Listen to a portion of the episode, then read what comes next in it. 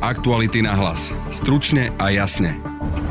Nápad ministra financií a šéfa vládneho hnutia Oľano Igora Matoviča na zvýšenie DPH na 25%, z ktorého by sa financoval 200-eurový príspevok na dieťa, sa v koalícii nestretol s pochopením. Za ľudí však prídu s vlastným návrhom, povedala nám šéfka ich klubu v parlamente Jana Žitňanská. My máme pripravenú vlastnú reformu, ktorú chceme tento týždeň predstaviť. Či sa vôbec dá zvyšovať pôrodnosť zvyšovaním dávok, pochybuje napríklad aj poslanec za Oľano Andrej Stančík. Máme napríklad v Rakúsku výrazne vyššie rodinné prídavky, napriek tomu majú pôrodnosť ešte nižšiu ako my.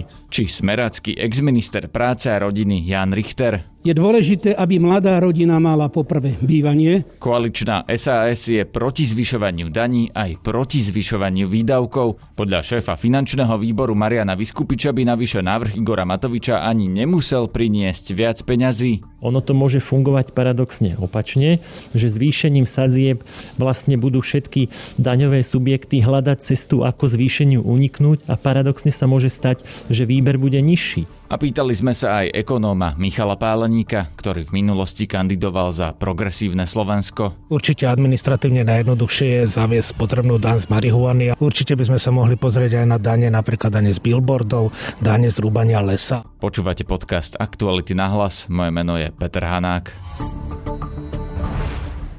Naše podcasty vznikajú vďaka vašej finančnej podpore. Môžete nás podporiť cez službu Aktuality Plus už od 99 centov za týždeň alebo od 3,60 za mesiac. Všetky možnosti nájdete na webe Aktuality.sk/plus. Aktuality na hlas. Stručne a jasne. Igor Matovič chce podporiť rodiny s deťmi cez zvýšenie DPH na 25%, no SAS aj Za ľudí sú proti. Predsedničky klubu Za ľudí Jany Žitňanskej som sa pýtal, či z tejto situácie nebude ďalšia vládna kríza. Ja pevne verím, že nie, pretože tu musí prebehnúť riadna odborná diskusia. Čiže ja vnímam, že každý z nás máme nejaké preferencie a vnímam aj to, že minister financií má nejakú zodpovednosť. Na druhej strane tá reforma, ktorá príde, musí byť konsenzuálna. To znamená, že musíme sa na nej dohodnúť 4 politické strany. No, Za ľudí už avizovali, že teda nepodporíte takýto návrh 25% DPH. Za ľudí 25% nepodporí. My máme pripravenú vlastnú reformu, ktorú chceme tento týždeň predstaviť. Viete povedať, v čom to bude spočívať? V tejto chvíli nechcem predbiehať.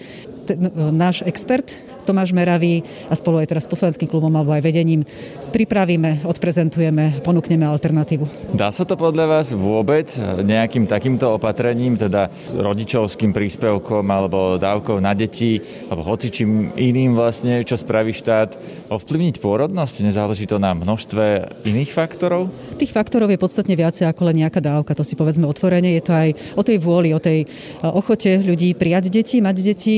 Nie je to vždy len o peniazoch, čiže podľa mňa naozaj tá diskusia musí byť oveľa širšia ako len takto zúžená na nejaký prídavok alebo na nejakú konkrétnu sumu alebo na nejaké konkrétne percento DPH.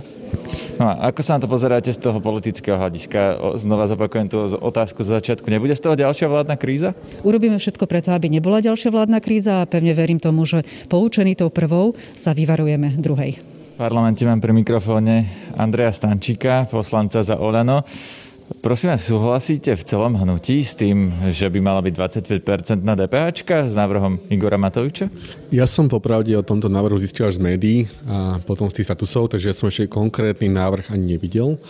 A tým pádom sme toto ešte neprediskutovali na klube, takže neviem povedať za celé Oľano. A naozaj ja si počkám na názory odborníkov, na diskusiu a na konkrétny návrh, takže nechcem teraz predbiehať.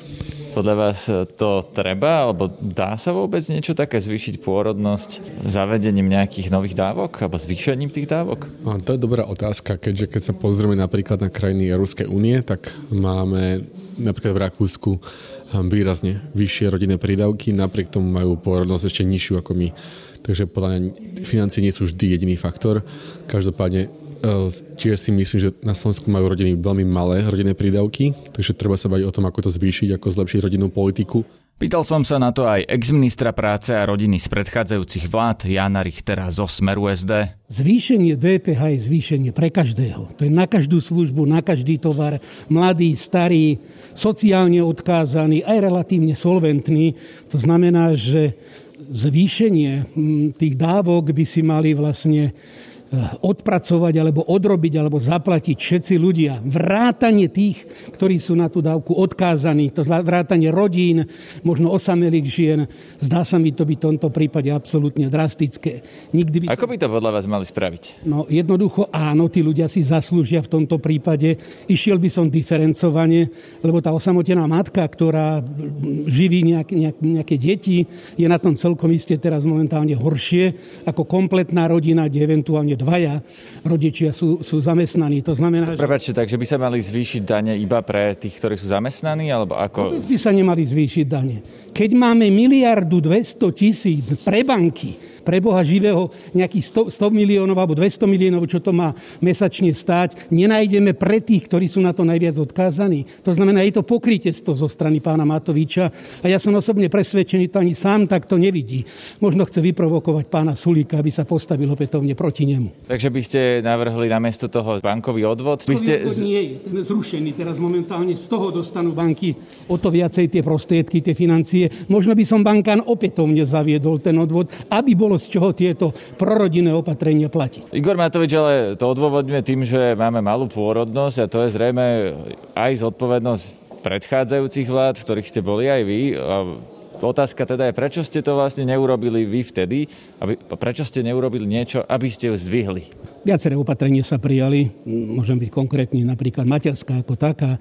Veď sme išli až na 100% pôvodného čistého príjmu, ktorý matka mala v tom predchádzajúcom zamestnaní. Zvýšil sa rodičák. Ja napríklad vnímam veľmi prorodinné opatrenia a obedy zdarma. Kam som mieril tou otázkou, bolo to, že či sa vôbec s takýmito opatreniami v rodinnej politike dá zmeniť niečo na pôrodnosti. No, ak by som to mal zhodnotiť, do akej miery v úvodzovkách zabrali tieto opatrenia, okolo ktorých hovorí materská a tak ďalej, tak jednoducho tá štatistika je taká, že nie je toto hlavný dôvod, ktorý motivuje mladých ľudí alebo mladých rodiny, aby mali ďalšie deti. Osobne si myslím, že to je komplexný problém. Je dôležité, aby mladá rodina mala poprvé bývanie a po druhé zabezpečenú sociálnu starostlivosť. V tomto prípade, či už sú to jasle, prípadne materská škola, aby mala v prípade účasti, v práci bezpečne tieto deti kde uložiť. A konečnej miere, viete čo, toto vyplynulo ako hlavný dôvod, pre ktorý by sa vrátili Slováci, ktorí momentálne pracujú niekde v zahraničí.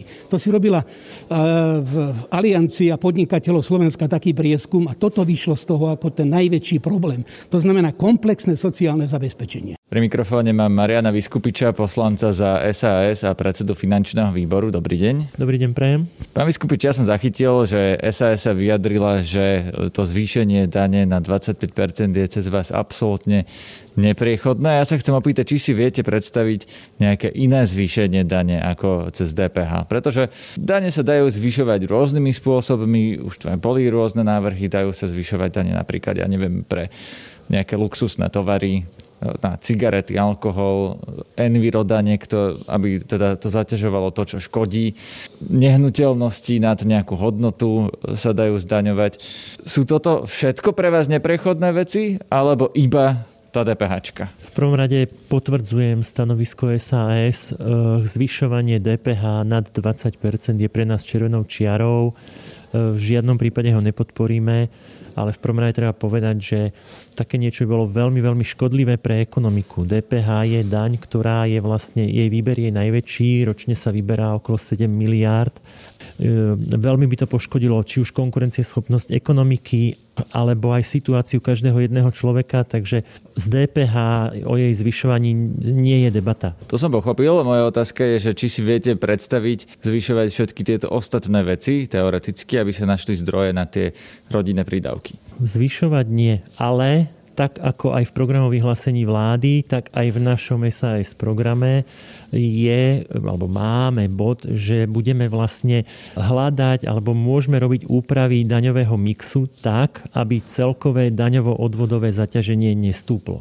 No, prepáčte, ale to sa vôbec dá, keď Igor Matovič chce rozdávať viac peňazí, môžete nezvýšiť dane, aby sa mu to mohlo podariť? Dá sa to z toho istého balíka rozdať viac? No, nedá. V prvom rade si Slovensko nemôže dovoliť zvyšovať svoje výdavky. my nie sme v bode nula. To znamená, že naše príjmy sa rovnajú našim výdavkom a teda ideme, povedzme, že v mene nejakej budúcej podpory zvýšiť deficit z nuly na nejakú malú hodnotu.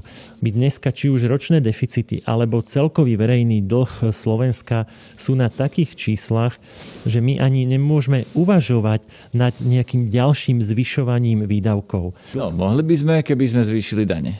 Áno, ale zároveň, ak zvýšime dane, alebo ak by sme zvýšili dane, skôr sa stane to, že klesne konkurencieschopnosť Slovenska. Viete, vy nemáte istotu, že zvýšením daní zvýšite výber. Tak jednoduché to nie je. Ono to môže fungovať paradoxne opačne, že zvýšením sadzieb vlastne budú všetky daňové subjekty hľadať cestu, ako zvýšeniu uniknúť a paradoxne sa môže stať, že výber bude nižší. Najvyspelejšie krajiny na svete, tie severské, Fínsko, Švédsko, Dánsko, Norsko, majú extrémne vysoké dane. A napriek tomu sú aj konkurencieschopné, aj bohaté, aj tam ľudia žijú šťastným životom. A je to často aj preto, že naozaj tie peniaze potom rozdajú tým rodinám, napríklad matkám s deťmi. No v prvom rade tieto krajiny severské, ktoré spomínate, boli najprv bohaté a až potom mali vysoké dane. Toto o Slovensku ešte neplatí. Povedzme si, či existuje príklad krajiny, ktorá sa s vysokými daňami stala bohatou. To je teda jedna vec. Slovensko sa najprv musí stať bohaté, potom by sme mali zmeniť naše akoby nastavenie vôbec efektívnosti štátu a potom by sme sa mohli teoreticky o niečom baviť. Ja by som rád nadviazal na to, čo ste povedali, že krajina sa musí stať bohatou. Čo to znamená? Kto v tej krajine sa musí stať bohatým? Lebo ja keď sa pozerám na dane, tak sa na to pozerám aj spôsobom, že dane sú predsa nástroj prerozdelenia. Takže keď máte napríklad nejakú daň, ktorá sa zvyšuje s príjmom, tak prerozdeľujete od tých bohatších tým chudobnejším a teda celkovo sa, neviem, či krajina stáva bohatšou alebo chudobnejšou, ale je to skôr nástroj toho prerozdelenia od bohatších k chudobnejším. No, vajce alebo sliepka. A myslím si, že tu je to jasné. Najprv musíte hodnotu vytvoriť, až potom máte čo rozdeľovať.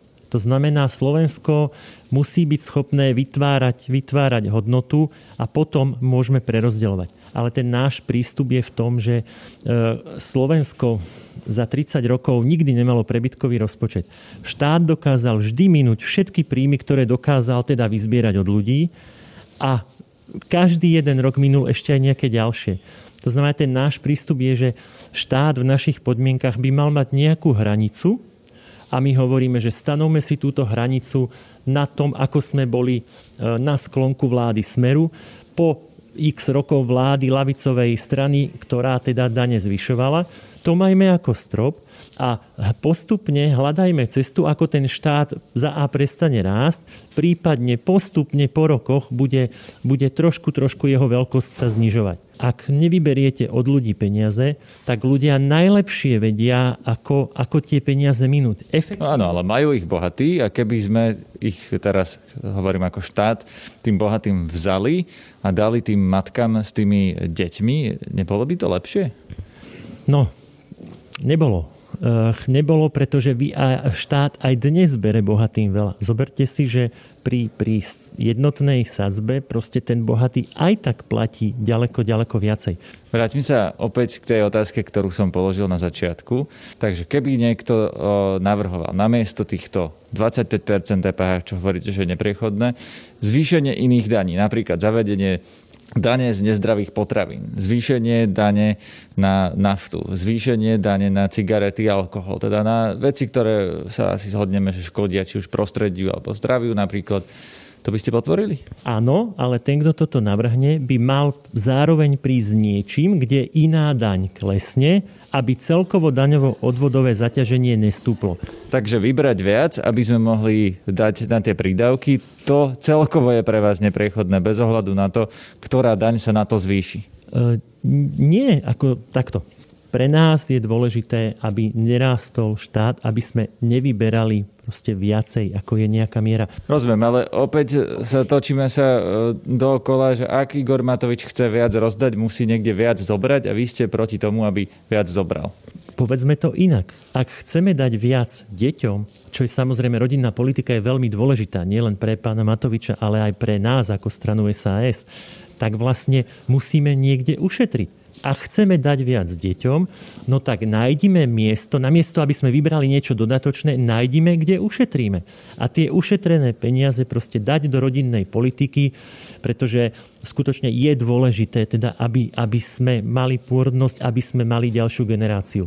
A to sa dá? Podľa vás dá sa rodinnou politikou zvýšiť pôrodnosť? Toto je presne tá otázka, že skúsenosti skôr ukazujú, že to takto nefunguje. Či už keď sa pozrieme na prípad Poľska, ktoré malo takúto reformu, myslím, v roku 2016, tie ich čísla neukazujú zvýšenie pôrodnosti. Pretože zasa to nie je tak jednoduché, že vám niekto dá viacej peňazí a vy budete mať na základe toho viacej detí.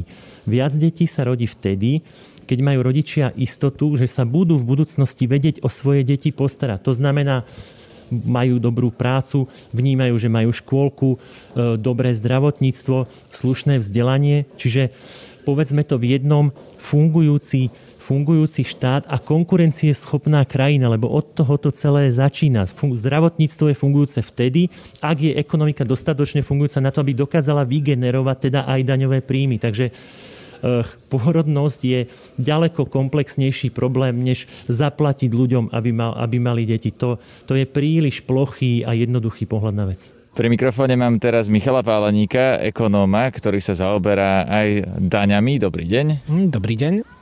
Pán Páleník, prosím vás, je to podľa vás dobrý nápad zdvihnúť DPH na 25%? Ak sa pozrieme len na tú stránku, ako dostať dodatočné zdroje do štátneho rozpočtu, tak určite sú lepšie spôsoby, ktoré budú menej škodlivé pre ekonomiku. Myslím, že panuje všeobecná zhoda, že dane by mali v prvom rade demotivovať od zlých rozhodnutí, od zlého správania ľudí v spoločnosti. To znamená, určite musí byť dôraz na spotrebné dane, vyššie spotrebné dane. Určite by mali byť environmentálne dane. Určite by sme aspoň sa mali snažiť, keď už sa bavíme o DPH, tak aby firmy ako Facebook alebo Ryanair, ktoré tu lietajú z letiska, aby platili aspoň DPH na Slovensku, ktorú tu momentálne neplatia. Bohužiaľ, väčšina z týchto vecí sa dá robiť iba na európskej úrovni, najmä teda environmentálne a majetkové dane. Takže vy by ste radili Igorovi Matovičovi, ak má niekde zohnať tie peniaze na tie rodinné dávky, ktoré on chce zaviesť, aby to zohnal tak, že zdaní niečo iné ako teda bežný nákup v obchode to DPH-čkou? Zvýšenie DPH-čky je administratívne nenáročné, veľmi jednoduché, zmení sa jedno číslo v jednom zákone, avšak nerieši to gro toho problému. Tam naozaj musí byť mravenčia robota v tom, aby v Európskej únii sme zaviedli majetkové dane rozumné a aby existovali environmentálne dane, vďaka ktorým sa dá napríklad aj s DPH-čkou inak hrať a dosiahnuť to, aby sme mali lepšie životné prostredie na tejto planete. No dobré, ale to je asi na dlho dohodnúť sa s ďalšími 26 krajinami. Čo môžeme spraviť my tu a teraz? Môžeme zaviesť, ja neviem, teraz daň z cukru, alebo z nezdravých potravín, alebo zvýšiť dane za alkohol, cigarety, keď vy hovoríte o tých veciach, ktoré nám škodia. Tieto veci sa dajú spraviť? Ja teda predpokladám, že áno, a chcem sa vás opýtať ako ekonóma, že či by nám to pomohlo? Či by naozaj sa na takýchto veciach dali vyberať tie peniaze na tú 200 eurovú dávku? Tak ak chceme naozaj veľa peňazí vybrať, tak by sa muselo urobiť buď to jedno také naozaj administratívne nenáročné, ale veľmi škodlivé rozhodnutie ako zmena daňovej sazby dane z pridanej hodnoty, alebo viacero tých menších opatrení, lebo predsa len tie spotrebné dane nedávajú až taký výnos, ako by mohli dávať a hlavne musí tam byť koordinácia so susednými krajinami, napríklad pri dane z nafty, ktorá by tiež mala byť vyššia. Určite administratívne najjednoduchšie je zaviesť spotrebnú daň z marihuany, ale to by bolo naozaj najjednoduchšie. No a keďže tá je u nás nelegálna, tak to sa asi nedá. Tak pohybujeme sa v legálnych možnostiach, naozaj zdanenie napríklad teda toho alkoholu, cigariet. Na tom by sme nevybrali dosť peňazí? Ak to nebude koordinované s okolitými krajinami, tak ten výnos bude oveľa menší, ale keď sa už bavíme o zmenách zákonov, tak naozaj tých možností je oveľa viac a iba menenie jemných, drobných sadzieb je naozaj veľmi jednoduché, veľmi nenáročné riešenie, ktoré ale je škodlivé. Určite by sme sa mohli pozrieť aj na dane, napríklad dane z billboardov, dane z rúbania lesa alebo niečo podobného, ktoré tiež pevne verím, že tých billboardov tu chceme mať čím menej. Daň z nehnuteľnosti? Sme pri majetkových daniach, daň z nehnuteľnosti je špeciálny prípad majetkovej dane, ktorý postihuje tých chudobnejších, strednú triedu. Bohužiaľ, tí bohatí zase tieto dane neplatia, takže tu musí byť koordinácia na celosvetovej, aspoň na celoeurópskej úrovni. Prepáčte, prečo bohatí neplatia dane z nehnuteľnosti? Ja by som práve očakával, že keď zavediete napríklad daň z nehnuteľnosti nad určitú hodnotu, tak tým postihnete iba tých bohatších. Čím je človek bohatší, tým menej peňazí má v nehnuteľnostiach. Ak je niekto má majetok v nehnuteľnostiach, je to v zásade stredná trieda, ktorý má jeden byt, dva byty na prenájom, ale tí bohatí majú peniaze v akciách, rôznych daňových rajoch a tak ďalej, kde tie dane neplatia vôbec, čo naozaj teda väčšina, bohužiaľ, tých ľudí, čo sú na Slovensku vlastne milióny, miliardy, tak ich daňová sadzba, ktorú platia, je veľmi nízka a dane z nehnuteľnosti áno platia, ale dane z majetku de facto nemajú. A toto sa nedá nejako vyriešiť?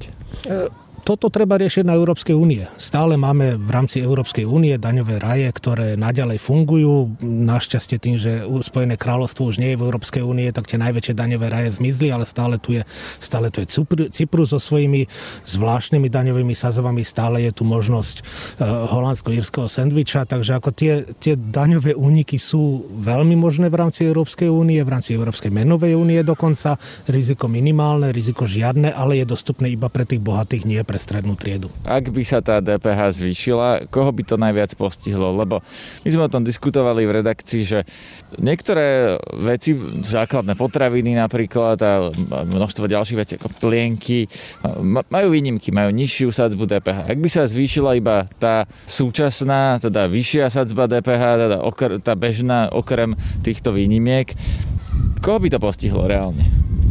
Reálne by to postihlo tých podnikateľov, ktorí tú DPH platia, ktorí to neobchádzajú v súčasnosti.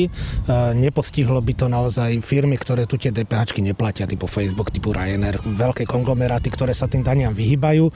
Postihlo by to teda stredných podnikateľov, férových podnikateľov, postihlo by to ľudí, ktorí si toto kupujú, ktorí nemajú možnosť cestovať za DPH-čkou turistikou do susedných krajín. Prečo hovoríte o podnikateľoch? Ja by som predpokladal, že to postihne každého, teda človek, ktorý ide do obchodu kúpiť si topánky alebo tričko, zaplatí viac. Závisí od toho, ako tú vyššiu daň premietnú do cien. Časť cien je daná v zmluvách ako ceny bez DPH, časť je daná ako v zmluvách z DPH. Keď idem do obchodu, v bežného obchodu, v nákupnom centre, idem si kúpiť topánky, tam tú DPH-čku mám na bloku a teda predpokladám, že to nerobia na čierno, preto sa pýtam, že či to zaplatíme naozaj my všetci, alebo ako vy hovoríte podnikatelia. Zaplatíme to my, ale väčšina tovarov, ktoré v predaniach ako je naozaj s bločkom, avšak stále tu máme našťastie relatívne veľký sektor služieb a tam tie obchádzanie DPH a obchádzanie dane z príjmov je veľmi, veľmi široké. Zase tí podnikatelia, ktorí to platia, tak tí budú ešte viac nevyhodnení oproti tým, ktorí momentálne dane neplatia. Myslíte si, že takéto zvýšenie by mohlo priniesť to, že to bude viac podnikateľov obchádzať? A teda, že Igor Matovič, hoci zvýši dane, tak na nich nevyberie viac? Je to veľké riziko, je pandémia, všetci naozaj šetria tam, kde môžu, bohužiaľ tým pádom aj na daniach a obchádzanie ekonomiky, plus ešte aj doteraz sme mali väčšinu tých činností viac menej pandemicky zakázanú, takže aj keď ju niekto chcel robiť, tak nemal inú možnosť, ako neplatiť z toho dane. A ako sa teda dá dosiahnuť to, čo chce Igor Matovič, aby sme tu mali vyššiu pôrodnosť? V prvom rade musia byť dobré služby pre rodičov, pre potenciálnych rodičov, od tých jasných vecí, že majú byť dostupné škôlky, kde teda stále sa väčšina trojročných detí do škôlok nedostane. Mali by existovať nejaké jasličky pre deti po 3 roky, kde teda, ktorých je na Slovensku naozaj minimum. Malo by byť napríklad nejak legálne vyriešené to, že väčšina detí sa nenarodí 1. septembra, ale v iné dátumy a od toho dátumu narodenia do 1. septembra je nejaké obdobie, kde tí rodičia nie sú nejak pokrytí a síce dieťa nemajú škôlke, ale zároveň nemajú už ani rodičovský príspevok, takže tie služby, aby pre malé deti existovali, je veľmi dôležité. Čo na Slovensku stále nemáme, sú polovičné úväzky a prepojenie rodinného pracovného života. Mamičky nemôžu ísť na polovičný úväzok do zamestnania, lebo ani verejný sektor ho neponúka. Musia sa rozhodnúť, že buď to sú na plný úväzok doma s dieťaťom alebo na plný úväzok v práci, čo teda väčšina má mamičiek nechce byť. No a potom už len taká lahôdka, že napriek tomu, že máme materskú dovolenku aj pre otcov, tak ten otec nemôže ísť na materskú dovolenku iba štvrtok alebo iba piatok. Musí ísť na materskú dovolenku na 6 mesiacov v kúse, vypadnúť z roboty. Nemôže urobiť to, že by štvrtok, piatok bol na materskej dovolenke otec, za pondelok, utorok, streda matka. To v súčasnosti nie je na Slovensku možné. Stále nechápem prečo. Na dnešnom podcaste spolupracovali Adam Oleš a Matej Ohrablo. Zdraví vás Peter Hanák. Aktuality na hlas. Stručne a jasne.